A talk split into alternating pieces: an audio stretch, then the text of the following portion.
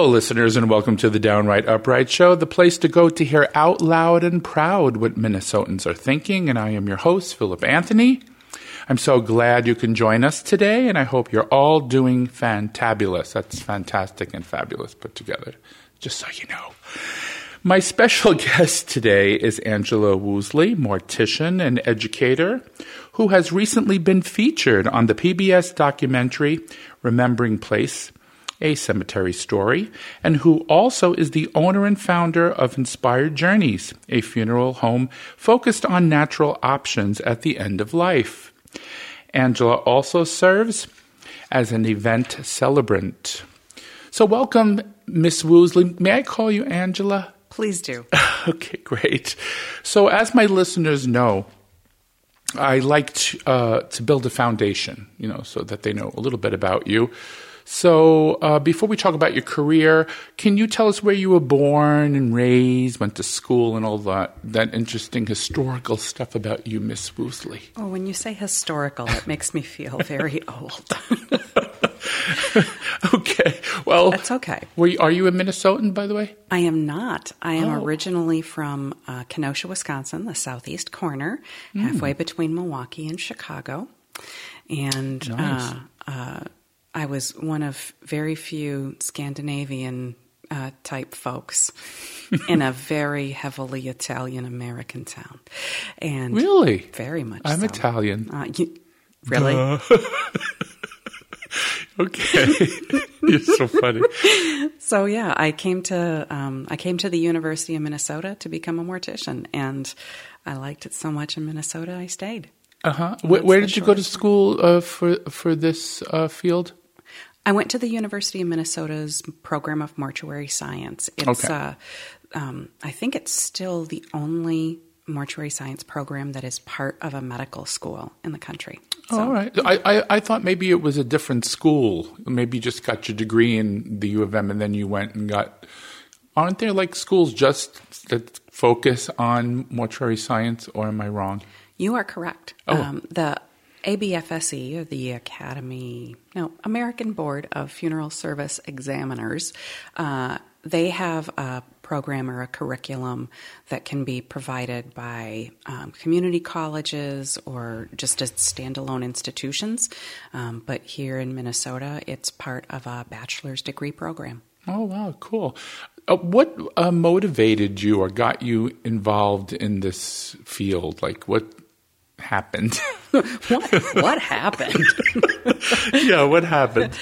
Well, the short answer is that when I was a kid, my dad was a Lutheran pastor and my mom was a registered nurse. And if you cross your eyes and squint, that's a mortician.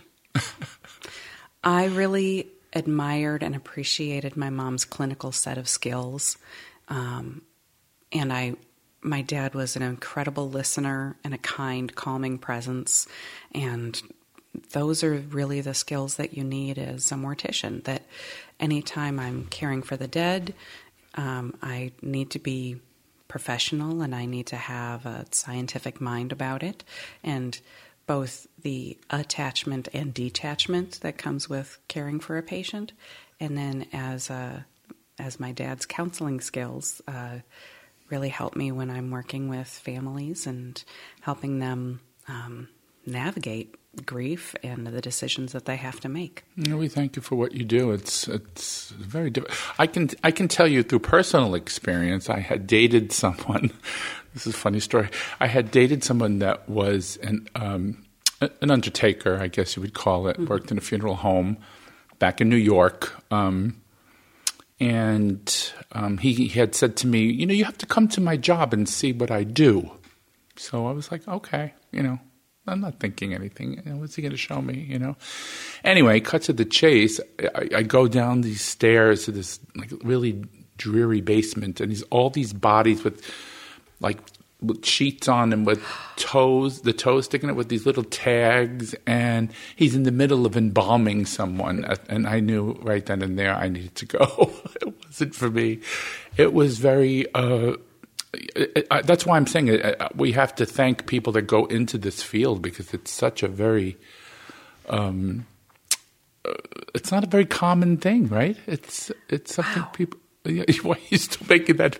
Well, that's what he said. He said, "Come see what I do," and I said, "Okay," and I, I did. It was very. Why would he do that to, to you? The next time somebody says know. "Who hurt you," you say his name. well, you know what it is. Um, I had invited him to my job when I was working in, as a paralegal at the time. I was like a legal assistant. And how many dead bodies did you have in the legal office? I had none, zero. None, zero. you're yeah. right. You're right. You're right. Normal. Next offices. time I'll think. Well, there won't be a next time because right? I'm already married, and this is the end for me. I'm done. Normal offices don't have dead people in them. Yeah, yeah, yeah. And, and then being in the middle of embalming someone on top oh of gosh. it, that was kind of interesting. Yeah. Anyway, so embalm. Speaking of embalming, speaking of embalming our loved ones began during the Civil War. Mm-hmm. We know Abraham Lincoln, our president, was our first president that was embalmed. And can you explain why embalming was embraced in our society and why it is not an environmentally friendly manner of burial? Sure. Um, so it came into uh, fashion in a way during the Civil War, in part as a way for um, for them to be able to transport the dead, uh, the fallen dead from the war, back to their homes um, for burial, and it gave it gave their families a chance to see them one more time and say goodbye. Um, and because this was kind of the first the first war where every casualty was an American casualty, uh, and we were all kind of in different parts of, of the country. That's why it came to be that. Um, embalming uses currently uses formaldehyde, which is a known carcinogen, which means it causes cancer. Um, and over the course of its history, embalming has always used either heavy metals or various chemicals you know, it's a pretty complicated list of interesting ingredients. The formaldehyde itself is still used because it fixes proteins to delay their breakdown or decomposition. Um, but again, it in itself is a dangerous carcinogen. So, yeah. right, it is. Mm-hmm. Yep. But um, uh, in my profession now that you know this is not my day job I, am a flight attendant mm-hmm. and i know that for bodies to be for example if someone dies and they want to be buried in their hometown or something they have to be embalmed first to go on the airplane mm-hmm. um, is there something else they could do or uh, what would be your suggestion because you, you, i know you're totally against embalming and uh, correct um, uh, yes, no, I don't know. I would so? say totally against it. I wouldn't want it for myself, but uh-huh. I think it also has a really. I mean, it, it has a tradition that goes back to the Civil War, and um, sometimes it's sometimes it is the best option that families have. So whatever is right for the family is what I'm down with. Hmm. But um, but yeah, it, it is generally required for air travel. Excuse me. It is generally required for air travel. Am I choking you up? Oh, gosh. This is a very difficult discussion. no, it is. It uh, well, you know, I, I didn't know that you had to be embalmed to be mm-hmm. moved. You know, what, what if the person's not of a relig- of a religion that is against it? What happens in that case then? Well, I have it on a local good authority um, that the folks who are being flown back to Israel um, for burial uh, mm-hmm. uh, because they are Jewish, uh, that they generally are kind of packed in with some refrigerant coolie packs, like like oh. a little, you know, cooler pack, um, and several of those. You know, like if you get Blue Apron, you know, it comes with these freezer packs. Those yeah, I know what you mean. Things. Yeah, yeah. Um, and then they can also be um, kind of in placed into a container called a Ziegler case that is uh, more um, more firmly closed. It kind of screws shut rather than just being, you know, a cardboard box or whatever it might be. So, well, yeah. you know, to piggyback on Jewish traditions, because mm-hmm. you just conjured up something. When I lived in New York, um, the Jewish people have a tradition called sitting shiva. Have you heard that? Yeah. I love that. Mm-hmm. You know, can I tell you why? Because everybody goes there, they bring food, and they talk about the person. It's it's more familial. It's not in this big venue. It's usually in mm-hmm. someone's home, and they sit on a box or whatever it is, mm-hmm.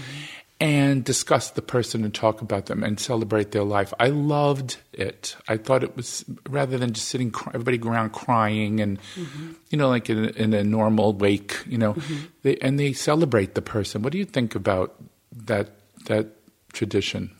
Well, I'm going to go off on a tangent. I'm going to go off, Anthony, because Philip Anthony. Philip Anthony. Philip Anthony. Philip Anthony. I'm going to go off on a little bit of a tangent because I uh, also really appreciate and love the tradition of Shiva. And a lot of the work that I've done with um, home funerals and the National Home Funeral Alliance really focuses on being able to bring that relaxed, casual atmosphere of healing to spaces after death. So rather than needing to go to a funeral chapel and conjure up tears at 11 a.m. sharp, because that's the time frame that the funeral home has available, anytime that you can care for and um, be present with the person in their home or elsewhere after death, it just creates a more relaxed atmosphere and Calming, yeah. calming. I- And I think that for many people, it does help um, help them celebrate, help them focus on um, because they're in they're in their comfort zone. They're in a familiar environment. It Yes. doesn't feel like you have to get dressed up to go there. Right? Absolutely, And- absolutely. I, I totally agree with you. I, I just, I, you know, um, having to go to the church and then Mm-hmm. Walk, you know, seeing the, the the the coffin go down the aisle, and then everybody's crying, and then this and that, and then you have to get the limousine come pick you up and take you. You're in your home. Right. You're there in the place that you that that's your safe space that you love. Yeah. And you have the people that you love come to your safe space, and Mm-hmm. you can share and talk about. I just, I, I don't know. I just Mm-hmm. think it's a wonderful tradition, and I wish more, more of our uh, worldly world religions would embrace it. It, it. It's wonderful. Well, and it doesn't need to be world religions who are uh, embracing it, but simply people returning to the origins of how we have cared for and loved people after death for hundreds and thousands of years. Um, you don't have to be Jewish, you don't have to be any particular faith or any particular tradition to want to slow down.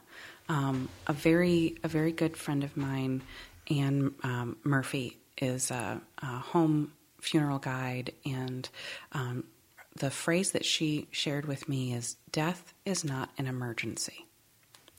we have this tendency to um, to a person dies and the nursing home staff says okay we got to call a funeral home. Are you ready to call a funeral home? And you go no but okay. And you call the funeral home and the funeral home says all right are you ready for us to come out and whisk that person away? And you say no but okay. And then the funeral home comes out and you whisk away this person and then you have to schedule a time to see them again. And death is not an emergency. It's okay to slow down. Time dilates. Yeah. well, it dilated for me, right? When I was an acute griever, time just slowed way down. And to be able to take those moments and that time and just be present and just let your body feel and react and be a part of that moment gives you a chance to process. It gives you a chance to think with your thoughts and feel your feelings and just be just be. Yeah, yeah. Anyway, I'm a big fan. Yeah, and I'm I and I think grieving should be on your own terms. Mm-hmm. I don't think it should be on everybody else's. That's just how I feel about it. You know? I believe it's Alan Wolfelt who said that um, everyone is their own grief expert, right? That you know how you need to be grieving. No one else can tell you better than you what you and your body and your mind and your spirit need. Yeah, yeah, absolutely.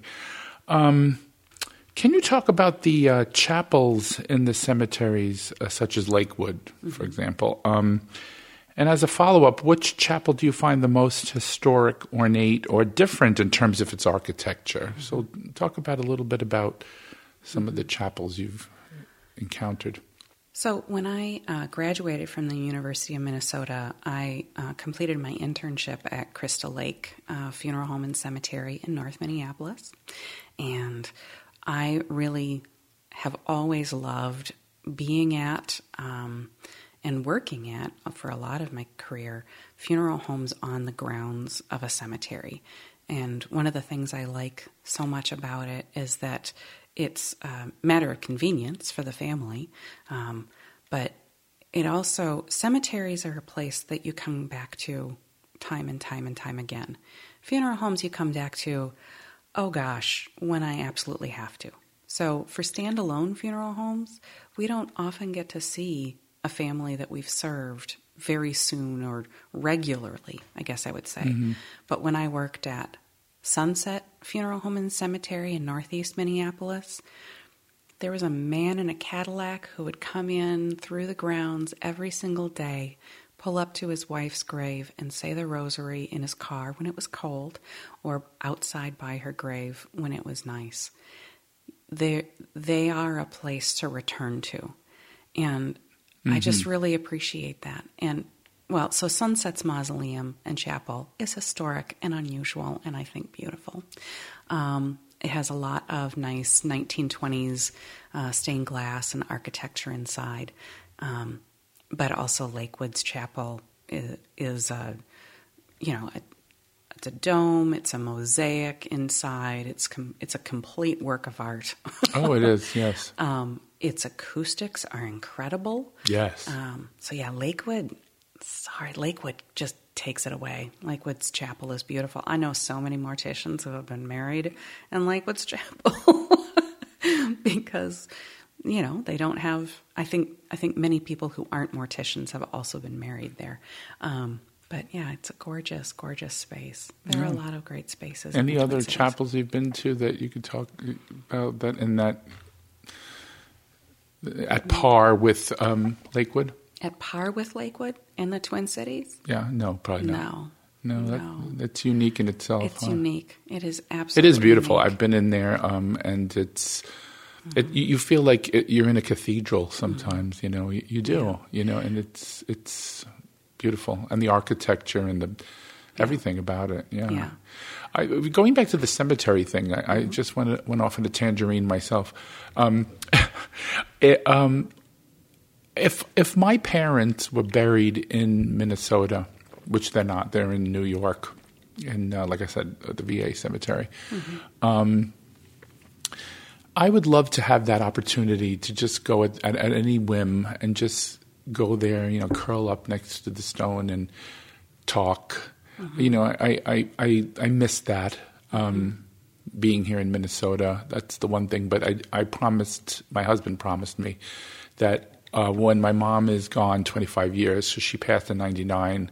So in uh, 2024, she'll be, she will have passed uh, 25 years ago. Mm-hmm. Um, he he promised he would take me back to New York Mm-hmm. So I'd have my little time. I do uh, when I first get there. I bawl like a baby. Uh, it's, just, it's, it's very mm-hmm. emotional for me, you know, because my both of my parents.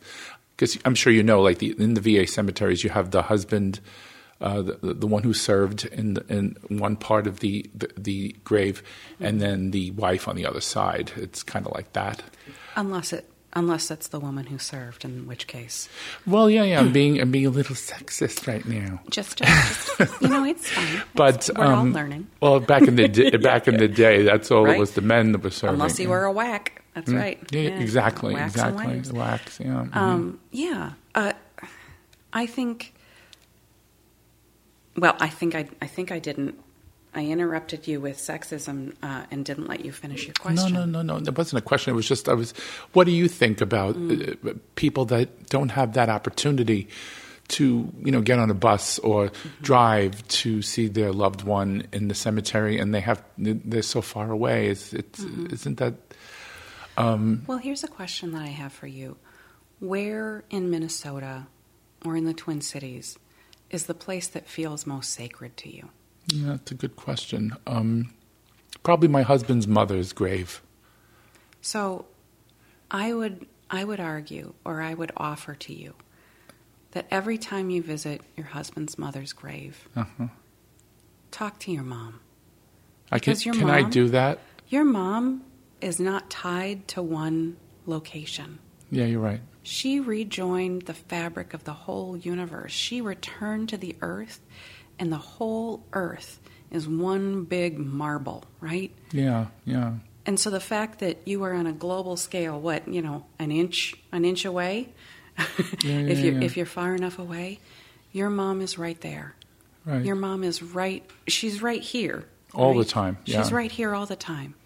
But if there's a way that you can just go to that place, be in peace and solitude and just bawl like a baby, do what you need to do, talk to her, sing to her, uh, be with her. hmm It doesn't have to be the actual place where you interred her bones, right? Correct. Yeah. It doesn't have to be. Right. right. You are you are carrying her memory with you everywhere you go, and so everywhere you go, you have a place of memory Mhm. to go to to visit.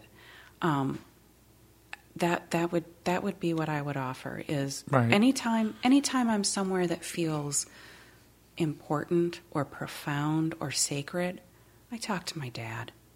Anytime something reminds me of my dad, I don't say, "Oh gosh, I wish I could go to the cemetery and tell him about it." He's right here. That makes a lot of sense. It's right here. Yeah, yeah. And and I, I think the thing that maybe that triggers me, um, Mm-hmm. Angela, and, and um, it's not the idea that she's gone. Mm-hmm. It's that his, you know, my my personal history. My dad was killed when I was a little boy. Mm. I was about to turn five, so I really didn't know my father very Mm-hmm. and he was a veteran, and um, he was buried there in the VA. And when my mom died, you know, I would go there and I'd see their both names, and I said, now they're together. Yeah. You know, they're together again mm-hmm. because my mom and dad loved each other, mm-hmm. and and to see that they're in the same place, I think that's why that cemetery is a little different than if I would just. Does that make sense? When I'm trying to, I don't know if I'm being it's powerful. No, you're it's right. It's very I powerful. Yeah, yeah. But um, yeah, I'm going to do that. I'm going to think about them being together Mm-hmm. and in other places rather than just at the cemetery. But but on the anniversary, I would like Oh, yeah. to like to go. I sorry, I keep interrupting you. no, no, no, that's fine. I think that for important occasions, for big moments like that, for being able to um, observe the 25th anniversary of her of her death, of her passing, I think it's great to be able to physically be there. But when you're not, you know, it's like it's like saying, you know, do you have to go to a church to to find God? You know, Exactly. and Yeah. some people would disagree with me, but you know, Well, I thank you for that Yeah. that idea because that would maybe that would heal me, make me heal better. You know that I'm not there. Mm-hmm. You know what I'm saying?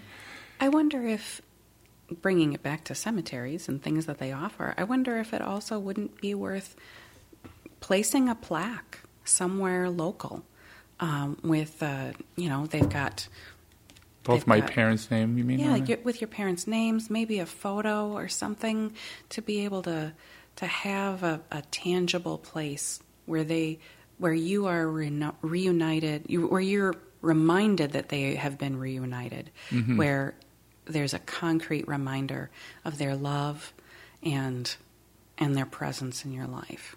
You know, I have up there. I have my parents. My my dad's pictures are um, him in his um, military uniform. My mom is on the bottom left, and on the top is a picture. The only picture that exists of my dad, mom, and me in the same. Because my dad would take the pictures. So it was always my mom and me. in those days, they didn't have it. Could Right. you, you, anybody in the street, could you could you come take a picture? Right. It wasn't like that. but yeah, I I could do that too. So, but thank you for the idea. It's, it's a wonderful, beautiful idea.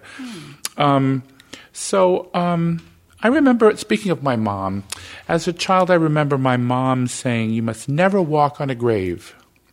Do you ever hear that expression? Yes. Yeah. Is it still a predominant custom, or do modern cemeteries have more designated walking paths for mourners? Do they have walking? Can, in other words, can you still walk on a grave, or uh, is it okay? Is what is your th- what are your thoughts on that? So I get, I think a lot of people uh, share your worry or share your mom's thoughts or advice that we don't really want to be walking across dead people. It feels disrespectful. Correct. Yes. Um, most cemeteries do have an aisle between uh, one row of graves and the next row of graves, but it can be difficult to know uh, if you're at if you're walking on an aisle or a whole row of dead people. So, um, so if you uh, if you look at the graves themselves as a row, if you can kind of line up the the stones, you should be able to figure out if they're headstones or footstones, meaning either are they at the person's head or feet. And once you've determined that, because if you've got, say, um, just maybe two feet between one headstone, one row of headstones and the next, it's not people, you know, buried within two feet. So you know that the graves are going the opposite way. So you can locate an aisle to walk through.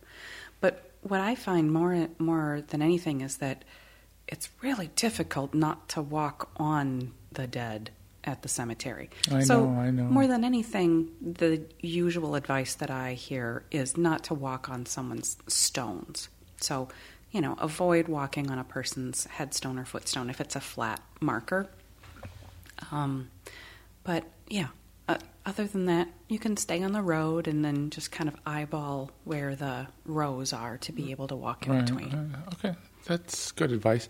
Um, and also, um, try to be aware of uh, um, where your loved one is, and maybe find a, a, a, um, the same path every time you go, so you know you're not, you know, disturbing another yeah. grave. Yeah. Sure.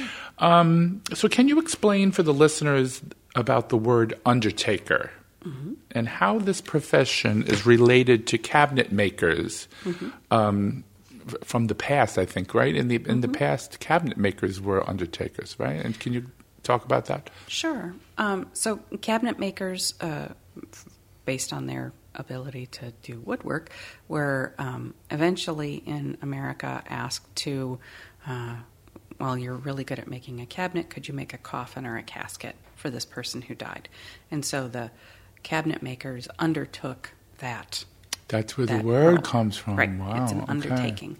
And um, and then in addition to making the caf- coffin or casket, then they were asked, well, while you're here, could you place them in the casket or coffin? Or while you're here, could you da da da? So it, the profession itself, as a profession, grew out of the need for caskets and coffins and the folks who were good at making those things.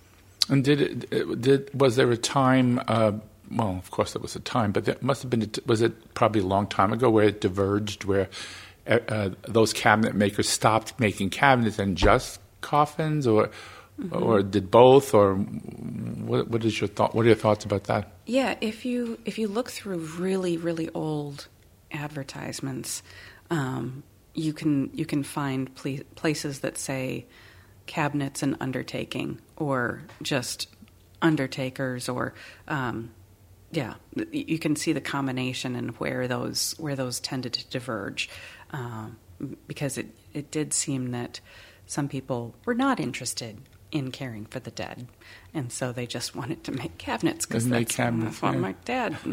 His dad before him did. Why are you asking me to care for these dead people? Um, so, yeah, so they, they just diverged. Yeah, like carpenters probably too. Mm-hmm. Some of them decided, well, you know, I'm done making you know this little morbid for me. I think I'll just stick to building houses, you know, or whatever it is they do. Um, so, Tiny Tim, mm-hmm. speaking of interesting, Tiny Tim, Hubert Humphrey, uh, Paul Wellstone, amongst many, under, many others, are buried in our Twin Cities cemeteries. Mm-hmm. Um, do regular people still to this day go visit these cemeteries? Do you, do you find that the, the case? Absolutely. absolutely. That's one. Of, that's the purpose of the cemetery, is to have a place to for regular people to go back and remember either other regular people or other famous people. I remember one of the, oh gosh, when was this? Maybe, maybe 20 years ago. Um, I went to a Memorial Day celebration at Lakewood, and there was a Tiny Tim impersonator playing some of his tunes oh, uh, by his by his niche in in the mausoleum. Um, and Paul Wellstone's marker, if you can call it that, is kind of this large boulder, and it's meant to evoke the um, going back to Shiva. Going, it meant meant to meant to evoke uh, the tradition of placing pebbles on. Um, yeah, I heard about that. Stone. Yeah, yeah, and that way, if you look around Paul Wellstone's marker with his name, there's just this rock garden of pebbles, and each pebble is a memory, a prayer, wow. um, you know, that's going to persist, and it's not going to be cleared off like you know flowers off a grave. That wow, yeah, that is such a great idea. Yeah. And each one represents someone who was went to pay their respects uh, yes. to wow. Mm-hmm. And you can, it's a visual, basically. Mm-hmm. You know, it's great. Yeah, yeah. awesome. Um, so, um, let's go to a different subject. You promote natural burial as opposed to burial that is uh, not environmental, environmentally favorable. Can you elaborate on this mm-hmm. a little bit for our listeners? Because uh, this is a very intricate thing, and I don't want to, you know, talk about it because you know the whole thing, and you could explain it way better than I could ask it. So, well, just like with embalming, um, anything that's right for the family is right for them, whether it's extremely environmentally friendly or extremely not. But I just know that the way that the funeral profession has changed over the years, um, that we are seeing more and more people as they become environmentally conscious in the other parts of their lives, that they're interested in reducing their footprint or impact on the earth after death. And so, if they can avoid um, using formaldehyde or heavy metals and chemicals in embalming, um, why not also reduce their impact by not utilizing a vault or concrete outer burial container? Most cemeteries require that. But there's no state law or local law or national law that requires a cemetery um, to utilize vaults or outer burial containers. So, natural burial grounds or natural cemeteries generally just forego that. And you can tell the difference between a natural cemetery and a cemetery that uses vaults because if you look out again through those rows of spaces, if you look out like at uh, soldiers and pioneers, like an, an old, old cemetery, you see that the ground kind of looks like rolling waves, and that's hmm. because of each each grave as the person takes up less room over time, uh, that, that that earth sinks down. So a concrete outer burial container makes the earth nice and flat and easy to mow. Hmm. Um, but natural burial includes, yeah, m- skipping out on a concrete outer, outer burial container, skipping out on embalming, uh, skipping out on uh, a hardwood or um, metal casket or coffin, um, and instead utilizing um, something, maybe a container made from more renewable resources like a linen shroud or a seagrass woven basket casket, um, or a simple reclaimed barnwood casket, and um, and then simply placed directly into the ground, and then that way the person is going to return to the earth uh, more easily, more quickly, um, and our bodies benefit the earth around us, right? So, how yeah, does the uh, is there such a thing as natural cremation as well? So, if you're going to bury someone that's not going to be in a casket, um, mm-hmm. what can you elaborate on that? Sure. So, um, cremation itself uh, certainly has a lower carbon footprint uh, than you know a traditional burial with a concrete outer, outer burial container and metal casket and all of that. Right. Uh, but an even lower uh, impact is what we call green cremation or water cremation, or its technical term is alkaline hydrolysis. And this is a form of cremation that rather than using um, natural gas to and fuel uh, fire, uh, you know, a flame based cremation with direct heat and flame, instead uses a chamber with um, a, a, strong basic solution. So, a, a, a water, uh, a strong base like well, baking soda. You, so not acid. The opposite of an acid is a strong base. Right, alkaline. Yeah, alkaline, mm-hmm. alkaline. Yeah, yeah, for the for the science folks out there, and then uh, yeah. either a, a, little bit of heat, a little bit of pressure, um, to accomplish the same thing as cremation. So at the end of a green cremation process, um, we're able to recover cremated remains or ashes, but instead of being charred, kind of a light gray, they are snow white and um, they are soft and porous, and um, we get we're able to recover even a little bit more. And it has about oh, I believe it's like a third or a seventh of the environmental impact as um, as a flame based cremation. Is it a common procedure now, or is it getting more common, or in your estimation, mm-hmm. how do you see it? Uh, it's getting more common. Um, more and more states. I'm not sure. I, I, haven't kept up on this, but I'm not sure exactly how many states uh, have legalized green cremation. But Minnesota was the first state in the union to legally recognize it as a form of disposition. Really? Yeah. Yeah, because cool we're is, you know trendsetters. We're, we're Minnesota. We're above average, you know. Are there any other um, other than alkaline um, hydrolysis is are there any other procedures or that's the most common one of the of the um, uh, natural cremation methods that's probably the most common of the other natural uh, options at the end of life. Um, there, you might have heard of things like the mushroom suit, or um, yeah, I think an, I've heard of an, that. An enteropod or something like yeah, that. Yeah, that too. And yeah. those are all kind of like um, in my opinion, again, what's right for every family is right for them. Uh, but they're kind of a middleman between them and natural burial. Like, I believe the mushroom suit's effectiveness has actually been disproven that it doesn't help grow mushrooms because it's too far underground. Anyway, regardless, there are other things mushroom suit, Entero, eco pod thing, um, or what have you. Um, but the other new thing that we're hearing more about is uh, natural organic reduction, uh, or the brand name is Recompose.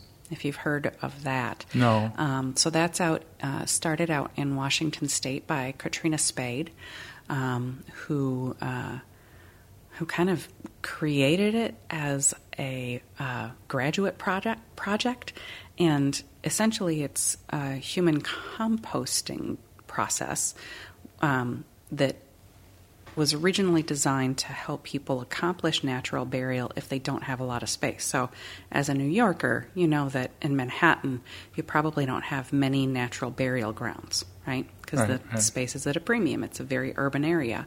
So, if there's a building that can accomplish the same thing as natural burial and saves the fuel of driving five counties over to find a place to have a natural burial, that way you can accomplish natural burial within the heart of the city.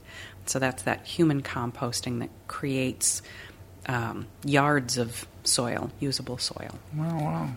I didn't know that. That's why you're here. um, both my parents are buried in uh, Long Island Nat- National Cemetery in New York State. It's a VA mm-hmm. cemetery. Do you have any thoughts about VA cemeteries and um, their practices? And I'll give you an example of one um, unusual practice. Now, in most cemeteries, you can bring flowers or a little, you know, a statue of a saint or whatever your religion is, and we'll put whatever you want there, and it'll be there when you come back. In VA cemeteries, you put the flowers that day, and that uh, maybe a week or maybe a day or two. I don't know what the new time frame is, but they have to remove that.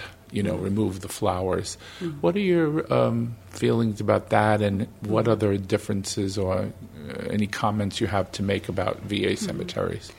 Well, all sorts of cemeteries have different policies about what you can leave, whether they're real flowers, artificial flowers, whether you can bring in wind chimes and saint statues or I mean there are some cemeteries in the Twin Cities metro that look kind of like a carnival ground with everything that you can bring and leave there. Um, and there which is fine. Uh, and there are others that only allow real flowers and they absolutely clear them within a week. Um, so every cemetery has its own rules, and national cemeteries, as you can imagine, due to the military precision, have have more rules. right, right, right. It wouldn't be the military if there weren't hoops, right? Um, True. But one of the things that I think is really special about national cemeteries and military cemeteries is that, first of all, that every single uh, veteran intern there, interred there, uh, is offered uh, Free burial. I'm gonna have to. I'm gonna have to gather my thoughts. Military honors, military honors, and of course you can have military honors in any cemetery for any veteran. Um, but at the National Cemetery, like here at Fort Snelling, Right. they have their own dedicated team Uh-huh. uh, that only performs military honors on their grounds. Um, and I think that that's a really important and powerful ceremony. Yeah, and they have to uniform tombstones. They're all the same. I love I, that I think that well. looks beautiful. I, I really do. And there was another thing I was going to say Mm-hmm. that they do that I like. Um, well, of course, they, they bury for free. You know, you don't. Mm-hmm. It's it's. You know, if you're a veteran, you get um, the the whole process is is you know not, no out of pocket uh, cost. Sure. My mother too, because Mm-hmm. she was the bride of, of a veteran. Um, and um, anything else I'm, I'm leaving out? Um, Yeah, uh, well, I know at Fort Snelling they have um, very precise uh, arrival times. So sometimes, you know, yeah, I know that. a funeral might run over at church. You might have an uncle who has given a spontaneous eulogy of 15 extra minutes, and Right, most right. cemeteries you can call and say, "This is gonna we're gonna be a few minutes late. You know, we're gonna be a half an hour late. Lunch ran over, whatever it is." At Fort Snelling, you missed it. Five minutes late, you missed it. You're going to have to go to the back of the line, and uh, and simply because there's such a busy, busy cemetery. Um, so yeah, they they do have rules and requirements about timing, and then um, visiting hours, uh, what you can leave at the space. Yeah. Um, but yeah, the benefits to veterans of being able to have uh, space, outer burial container, and marker all at the government's cost. Yeah. Being entitled to military honors, being entitled to a flag for burial purposes that can be given to your family. Yep, I have that. I have my dad's. Yep. My, Mm-hmm. Do you have it was, a- it was given to my mom, and now I have it. Yeah, yeah, yeah. Do you have a presidential memorial certificate? I'm not sure. How would I know that? Well, because you'd have a certificate. Yep. we could we could look through. Well, like we I said, I, I was so one. little when he died, and Mm-hmm. I just when my mom died, I just went through her things, but I don't think I Mm-hmm. found that. Yeah. Um, and speaking of again Fort Snelling, um, don't you find it unusual that for a place that you have to be prompt, you know, it's right near the airport where all that traffic is, people going to try to catch a flight. I mean, always found that bizarre. You know, like it's it's a cemetery and there's planes flying around and traffic and uh, I don't Well, know. in their defense, wasn't the cemetery there first?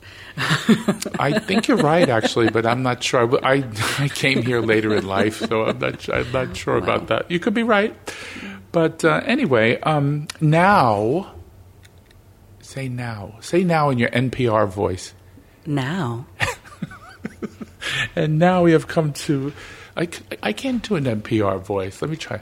Now. Is that good? just bring it down and smooth it out. Just remember that this is the smooth jazz of voices. Now, we have come to the part of the show I like to call the shift. shift with an F Mm, oh, oh. because without the F, it's not good. F I. No. The shift, where I shift the questioning away from your job as president and owner. Uh, uh, um, I'm sorry, not president and owner. You're the um, Just owner is fine. owner. Yeah, You're yeah. the owner of. Um, say the name again. I'm, I'm forgetting. Inspired the, Journeys. Inspired journeys, and on your opinions of current affairs. Inspired journey. I, I love the name. It it it, but it doesn't. For some reason, for me, doesn't conjure up end of life uh, uh, imagery. But I love it. No, it doesn't because it's not Woosley and Sons. Yeah. well, that's that's what I was ex- expecting. Anyway, so as of the taping of, so now we're doing current affairs. Sure. As of the taping of this show, uh, we have a new speaker. His name is Kevin McCarthy. Did you know that? I've heard of him. Yeah. I so heard his name a lot over the past few Oh, days. jeez. Um, and he will be doing many investigations, he announced, right? Among them, investigating the origins of COVID and Dr. Fauci. You know, Dr. Fauci, the mm-hmm. one who mm-hmm. saved many lives with the vac- uh, mm-hmm. promoting the vaccine. And you have seen many people die of COVID in your profession. So, do you think this investigation will be productive, or what are your views on this? My views on the COVID investigation that he has promised. Um, I would say that whatever keeps him busy, it's fine. It's you know go go keep busy. But what is it going to produce? It, it's not going to produce the answers that he's looking for because It's not going to save the lives of the people that have Right. have already passed it's not going to save the lives of people who are going to continue to get COVID. COVID. Mm-hmm. Yeah. So, um, yeah, from a healthcare standpoint, it's not going to accomplish anything. Uh, and hopefully, it won't hinder or get in the way of anything as um, medical professionals continue to try to save lives and encourage the use of vaccines and protections that can, um, yeah, reduce the impact of of the uh, of the disease itself. But yeah, uh, whatever keeps him busy. Um, yeah, he's and- not he's not a, he's not going to accomplish anything. You know, if it's not if it's not this investigation, it's some other investigation into Yeah. into yeah, that's fine. I have a, I have this fear though that by him doing this, it'll um, take the credibility of Dr. Fauci and all everything he's trying to do. You mean Trump's appointee, Dr. Fauci? Well, Dr. Fauci, uh, you know, you know as well as I do, has been around for a really long time. I remember during the AIDS crisis in the '80s when people were dying left and right in my life. Yeah, and what I do lost then? Mm-hmm. my I lost my best friend. I lost friends. I lost neighbors. I lost so many people, Mm-hmm. and he was the one that was out there pushing to get you know uh, drugs uh, Mm-hmm. passed that were uh, would save lives or keep people alive a little longer or whatever. Mm-hmm. Um, I don't know why they're demonizing him. It's kind of sad, and you know, Well, um, he's an easy scapegoat. Yeah, Uh, yeah, yeah. And I think, in particular, because he's a doctor and he's knowledgeable, and um, I, the way that I see it is that the Republican strategy has been to um, be anti-intellectual, anti-elite, and you hit it right on the head. That's what it is. He's a smart guy, so he must he must be wrong because he's smart. Um, and Yeah. that's what's going to connect with their base is Yeah. you know people with all their fancy learnings. Uh, you know, But everything's a evil. I don't conspiracy know. Yeah. theory Oh, these yeah. days. You know, on that. Well, not not for us, Mm-hmm. know, not for us learned people. Um, um, I think um, they like to make these create these stories. I think that can just get their base to donate money, Mm-hmm. you know, or um, like I was I was talking to you before. Um, uh, you know who Diamond and Silk are? Those uh, the two uh, African American right wing women that were totally against the vaccine and everything, and they love Trump and everything. Well, Diamond died. Hmm. One of one of the duo you said today, right? today. I think it was either today or yesterday. Um, uh, so um, I'm thinking that she and she and, and by the way, the news report said that she was in the hospital in around Thanksgiving with COVID. So when you go to the hospital with COVID, mm-hmm. you don't have like a fever for a few days or a bad cough or whatever. You you, you it hit you hard, mm-hmm. really bad. Yeah. So I'm wondering if that's what what it, what finally um, ended her life because, but she kept saying, "Oh no, vaccines, no, and uh, this is all fake, and this is fake, and that's fake," and mm-hmm you know, and and unfortunately, look what happened to her, and she was only 51 years old. So this is what I'm saying about misinformation. You know, mm. disinformation. I can't say misinformation. Disinformation. Well, it's both, right? Well, yeah. Sometimes yeah. it's just people who are continuing in good faith to share bad information. But a lot of times it's also people in bad faith sharing bad information. So that, that to me is the difference between that mis and disinformation you know, Diamond and Silk may be very genuine in their beliefs, but that doesn't make them mm-hmm. doesn't make facts different. Yeah, and they're them. not scientists. You know, yeah. they didn't go yeah. to school and, and, study this. You know, um, uh, for years, like Dr. Fauci's been. That's his whole mm-hmm. life is about these diseases and studying them and immunology and all this stuff. Mm-hmm. So uh, for her to come out and and and debunk Fauci, um, you know, to me that's you know, I was just thinking something. Speaking of AIDS, mm-hmm. um, if the internet was around and we had, you know, uh, social media mm-hmm. in the 80s, mm-hmm. do you mm-hmm. think, don't you think AIDS would have been worse? I think because I think, uh, you know how people were like spreading fake stuff like saying, "Oh, if you drink from the same water fountain mm-hmm. as a gay person, you're going to get AIDS." Toilet if you seat, use the toilet seat, or if you eat from the same uh, utensil, or drink from the mm-hmm. same glass, or whatever. Mm-hmm. Now, uh, those rumors only kind of spread. They weren't like mm-hmm. super spreaders like they would be today with social media. How do you mm-hmm. think people would have reacted to that back then? Well, this environment right now, I think, is culturally and politically is so radically different from, you know, the height of the AIDS crisis. I, I think that anything that anything that further div- divides people is just yeah. grist for the mill. That's that's the that's what's on the menu. It's unfortunate. Yeah. Anyway, um, moving on mm-hmm. uh, to the next question. Is this one more upbeat? Something a little more upbeat. No, actually, it's not going to no. be. It's oh, not going to be upbeat. No, nothing okay. in the news is upbeat, though, Angela. Oh, it's just the way it is. it. Twelve people are reported dead after an unusual amount of cyclones that have hit California, leaving 110,000 citizens or more without power. Mm-hmm. What are your thoughts about how climate change is most likely the reason for these tragedies? Uh, climate change is most likely the reason for these tragedies, is what I think. And I saw that even today, I saw a headline that these are have been harder on human life than the wildfires in California. I saw that another state of emergency, that mudslides and everything, and yeah, it's gonna be a, it's gonna be a long, slow road.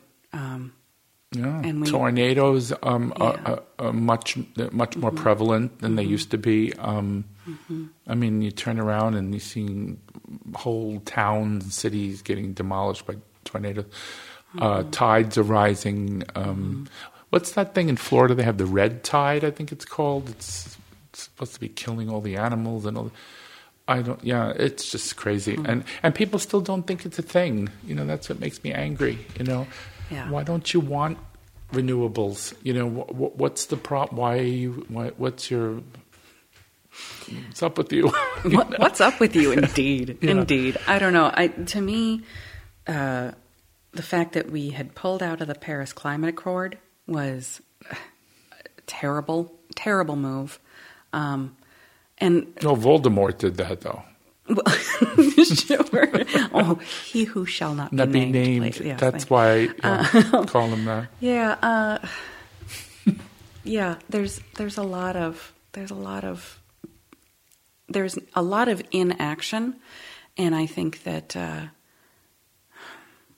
oh, I, I don't know. I, I don't have a, a lot of hope globally. I'm really glad that we um, committed to uh, money for the countries that are going to be most hardest hit, most hardest, the hardest hit Yeah, yeah. by by climate change. Um, yeah, that's a. That's All we could do is pray and hope these people can um, have a change of heart and start thinking more about Mm-hmm. the world as belonging to all of us Mm-hmm. and something that we really have to take care of, like like as if you had a baby. You know how you take care of a baby and you want it to grow and Yeah. you know have a good life. That's what our Earth. Uh, we only have one Earth. Where are we going to go? You're going to build, you're going to build um, you know, a, a city on the moon or something. I mean, Elon Musk would like us to go to Mars. Maybe that's why he's got the the whole the whole ca- uh, what is it? A spaceship ready to go. You know. Anyway, Yeah. so uh, what are your thoughts about? Now this is going in a different direction. Oh, great. I just love current events. What are your thoughts about the January sixth style insurrection attempt in Brazil? By pro Bolsonaro fascists. Do you think fascism is growing throughout the world, and how can we stop it? What can we do? I mean, do you think it's first of all? Do you think it's growing around the world, or you think we, we're nipping it in the bud little by little? Well, I think that I've heard on places like NPR. I've heard that absolutely white nationalism and fascism and authoritarian um, uh, style uh, government is all increasing. We've got more hard right politicians being elected in uh, various countries, in um, Italy and Scandinavia. Sweden, yeah, yeah. Yep, there's a lot of that. And they had on. an uprising in Germany. I heard yeah yeah. recently. Yeah. and and I'm not surprised, honestly, in by what happened in Brazil. Uh, just like I'm not surprised that Bolsonaro is hanging out in Florida with his other favorite loser. You know, yeah, I know Um, that's kind of scaring me. You know, like he's because he knows that's a safe place for him, Florida.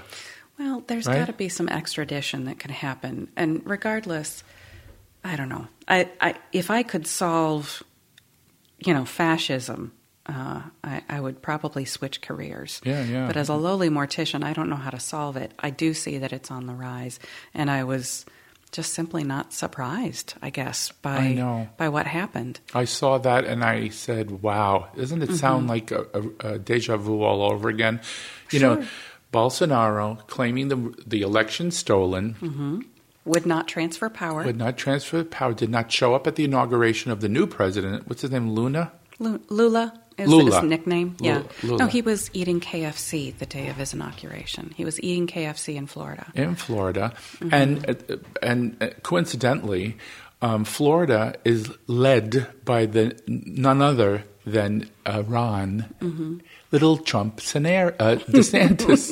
I call him Baby Trump, and uh, because if Trump doesn't get the nomination, Oh. Yeah. it could be Baby Trump, and it, you'll have the the young face Mm-hmm. with the same Trumpism and hate and all that stuff. Because right now he's just like, I mean, down in Mm-hmm. Florida, you can't even a, a teacher can't even tell little kids that oh I'm I, I this is my wife This is my wife, exactly. if she's a woman or Exactly. Mm-hmm. vice versa or you can't talk about your identity if a, if a Right. Mm-hmm. kid feels that they're not you know I, this is my pronoun what the hell's the difference if you tell me you want to be called Mimi I'll Mm-hmm. call you Mimi because that's what you want to be what's the big deal like I don't understand these pronoun problems I mean Yeah, it's a big- it's a big deal. Mm-hmm. you know what I'm saying like my name's Philip right? And your name's Angela.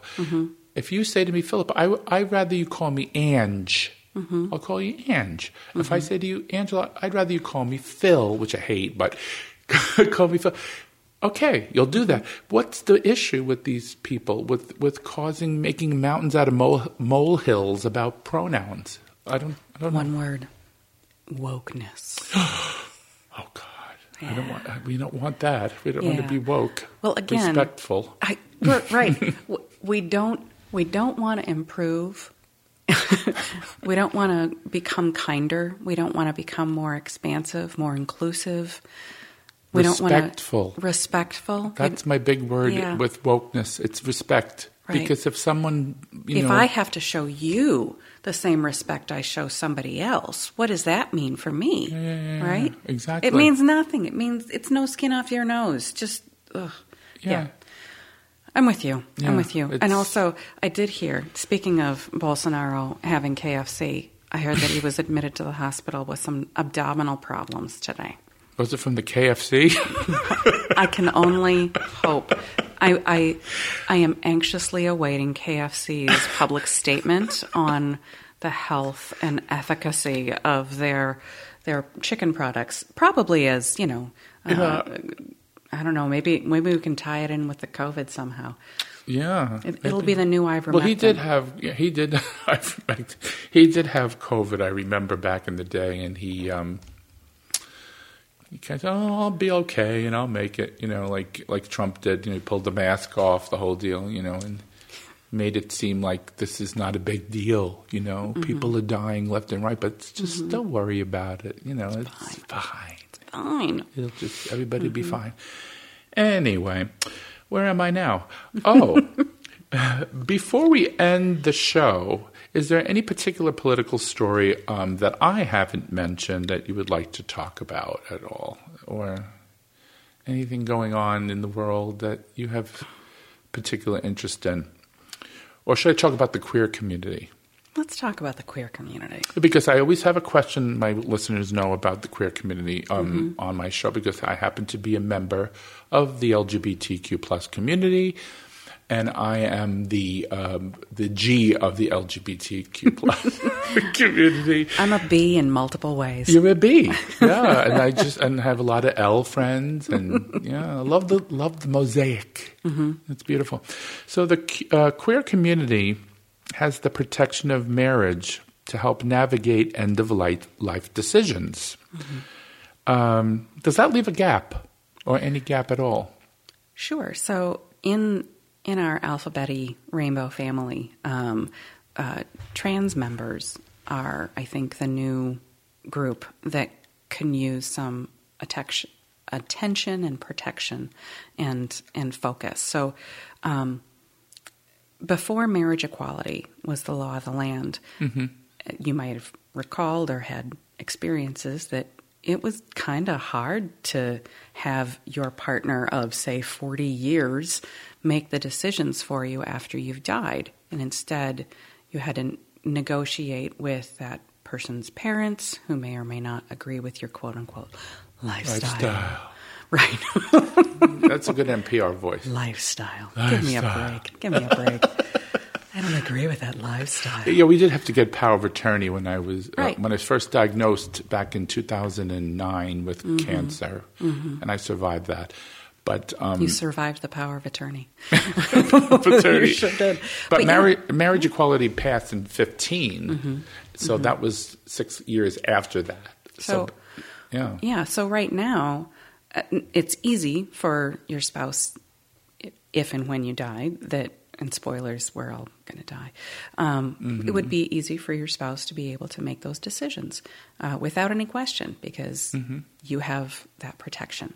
Um, a trans person, uh, if they are in danger of, say, um, their parents, if their parents would be their legal next of kin, uh, without without any other protection or action on their part, their parents could decide to misgender them after death, dead name them, uh, celebrate the life of someone who basically doesn't exist anymore, um, and that's that's a real problem, I think, uh, especially when you think of the increased um, risk of violence um, being perpetrated against trans folks, um, to then also suffer the erasure of who you are as a human being.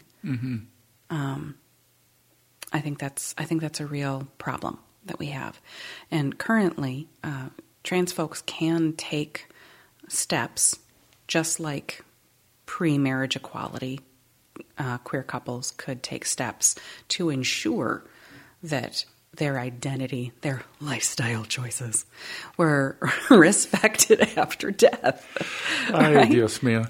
I, I love that lifestyle choice thing. Lifestyle I- I- uh, It's like who the hell was who gave me a ballot to check off what what sexual orientation I was going to be? I mean, it's so stupid. Oh, I can't stand. are you saying that that's not a lifestyle choice? Like whether you Oh, want to yeah. drive a coupe or a sedan. Yeah, yeah, because you got to remember, I was Mm-hmm. brought up. I came of age in the '70s. Do you think anybody in their right mind, in the especially in the '70s, would choose to be gay? choose it? Like say, oh, the, yeah, I'd love to upset my parents and my family Uh-huh. Be and ostracized, be- be, have to sneak up. in a gay bar and Mm-hmm. uh, you know meet guys in a in a in a shadowy Right. like you know dirty room like Oh, I thought you guys just enjoyed the intrigue. No, No, it, no, it of was tough. not. It was very Yeah. tough. It was it was hard because I was I was pretty much being a phony a lot of the time. You know, I was I was I was. And you know who gets hurt the most, though, Angela? This is what I like to tell all my straight friends. You know, it's the straight person that you're dating uh, to try to cover up. To how many girls I dated? Um, Won't somebody think of the beards? that I have, yeah. And and I broke up with them, and they were crying and Yeah. upset, and I hurt so many people's feelings. I mean, I tell this story to my husband. He laughs. I met a. I was dating this girl. Um, I'll use well, I could use her first name, Barbara. Her name was. And I broke up with her, and I, I broke up with up with her to her face because I oh, that's one thing I always did and didn't believe in the telephone even before we had cell phones and you know FaceTime and all that stuff. I, I you know I, I could have called on the landline and said you know I don't want to see you anymore. But um, I remember her taking it so bad that when I left, she lived in a five story building. And she was uh, uh, she extended her legs out the window screaming at me i'm going to jump. I, i'm going to jump. I can't you know i don't know how you could do this to me. And she was crying and, and i remember to myself i'm ruining other people's lives what a horrible person i am No. no, I, I mean, I'm, I'm saying that to me. Right. But meantime, it's not me. It's the society Right. around me that's making me lie.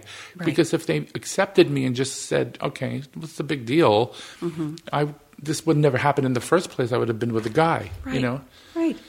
So anyway, but um, unfortunately, we have come to the end of the show today, and I want to just thank you so much for coming on Oh, the Downright so Upright show. And having me. I hope you will, you will promise me one thing that you'll. I loved having you as a guest. I really did. You're a lot of fun. Um, very enlightening. Um, I learned so much from you. Would you like to come on the show again in the future? Do you think you would do that? Yes, indeed. If if your show tolerates the backlash of all of the horrible things I've said, no, No, um, no, you, no. They, I'd be delighted. My guests, uh, my guest, yeah, you're the guest. My listeners would love to hear you again. We we we had such a good back and forth, so I'd love to see you come back. And um, for more about Angela Woosley, you can go to inspiredjourneymn.com, correct? It's plural, so it's inspired journeys. Oh, thank you for correcting me. MN.com. Inspired Journeys. And a- I'm and I'm just one lady, so I couldn't afford to buy all the extra other like redirect. Like if you type it in wrong, you're going to the wrong place. I'm having so much trouble with Inspired Journeys today, right? It's the second time. no, it's okay. You're, you you hit on the right point that it is not. It does not sound like a funeral home because I wanted it to be more Mm-hmm. encompassing. That everything that happens to us or that we experience at the end of our life can Mm-hmm. be inspired. It is a journey that we're taking through the unknown. Makes total sense, and you're you're trying to make people think you know think of death in a positive way rather than the negative way we always think of it. You know. Absolutely, absolutely. Um, so anyway, let's do this. Let's let's go beep. Let's do it over. Um, for more about Angela Woosley, you can go to inspiredjourneysmn.com, where you can watch the PBS documentary Remembering Place, the cemetery story, and also watch Twin Cities Voices, Angela Woosley, and the Mortuary Science Program at the U of M, originally broadcast on the CW Twin Cities Network. Mm-hmm. Thank you so much, Angela, for coming again. I can't thank you enough. And uh, to our listeners, thank you for spending time with us today. And please stay tuned for more of the Downright Upright Show in the future. This is your host, Philip Anthony, saying ciao for now.